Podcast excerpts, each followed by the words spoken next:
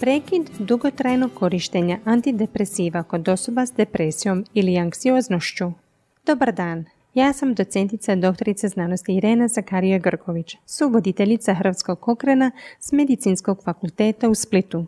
Određeni kokren pregledni radovi istražuju učinke različitih načina za ustavljanje liječenja umjesto započinjanja liječenja. Novi pregledni rad iz travnja 2021. godine učinio je to za populaciju odraslih osoba koje su određeno vrijeme uzimale antidepresive.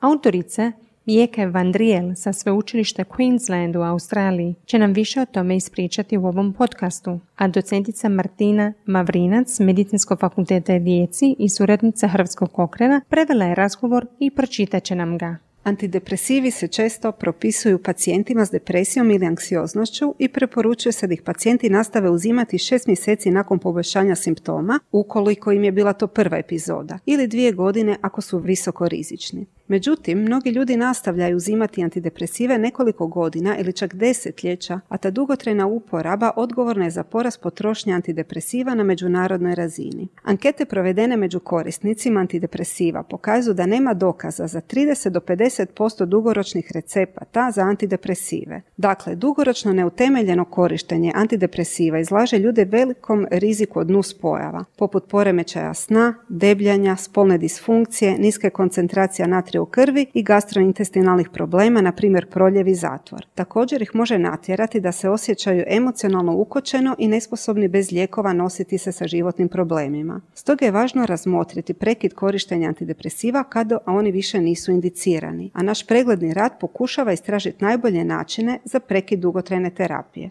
Potražili smo postojeće dokaze s ciljem osvještavanja kliničara i njihovih odraslih pacijenata o učinkovitim i sigurnim pristupima za preki dugoročno korištenja antidepresiva. Naše pretrage pronašlo su 33 randomizirana pokusa, uključujući ukupno nešto manje od 5000 ispitanika, pri čemu su sva istraživanja imala visok rizik pristranosti. Gotovo sva istraživanja uključivala su pacijente iz odjela specijaliziranih za mentalno zdravlje, a većina ispitanika imala je dvije ili više epizoda epizoda depresije. U 13 istraživanja Korištenje antidepresiva je naglo prekinuto, dok je 18 istraživanja koristilo postupni pristup s postupnim smanjivanjem doze tijekom uobičajenih četiri tjedana ili manje. U četiri istraživanja pružila se psihološka podrška tijekom procesa prekida terapije, a u jednom istraživanju opće prakse prekid je potaknut pismom liječnika opće prakse u kojemu su navedene smjernice za smanjivanje antidepresiva. Proučavali smo dobrobiti, kao što su uspješnost prekida i štete, poput povratka depresije ili anksioznih epizoda, nuspojava i simptoma povlačenja, odnosno abstinencije. Kvaliteta dokaza da nagli prekidi ili odvikavanja u kratkom vremenskom razdoblju mogu imati veći rizik od recidiva vrlo je niska. Pacijenti kojima je tijekom odvikavanja pružena psihološka podrška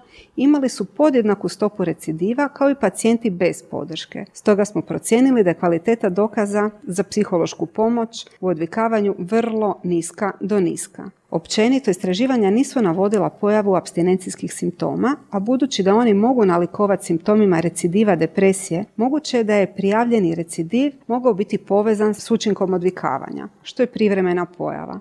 Postoje novi dokazi da bi se pri prekidanju dugotrajnog korištenja antidepresiva trebao koristiti postupak vrlo sporog postupnog smanjivanja doza tijekom duljeg vremena, odnosno mnogo mjeseci, s vrlo malim smanjenjem doza u svakom koraku umjesto naglog smanjenja doza u samo nekoliko tjedana, kako je i učinjeno u istraživanjima uključenim u našem preglednom radu. Zaključno, postoji hitna potreba za istraživanjima koja će odgovarajući način razlikovati recidive od simptoma odvikavanja korištenjem vrlo sporih i postupnih programa odvikavanja. Buduća istraživanja trebala bi obuhvatiti pacijente koji su u prošlosti imali samo jednu ili nijednu epizodu depresije, jer su to pacijenti koji se obično viđaju u primarnoj zdravstvenoj zaštiti gdje se najčešće propisuju antidepresivi.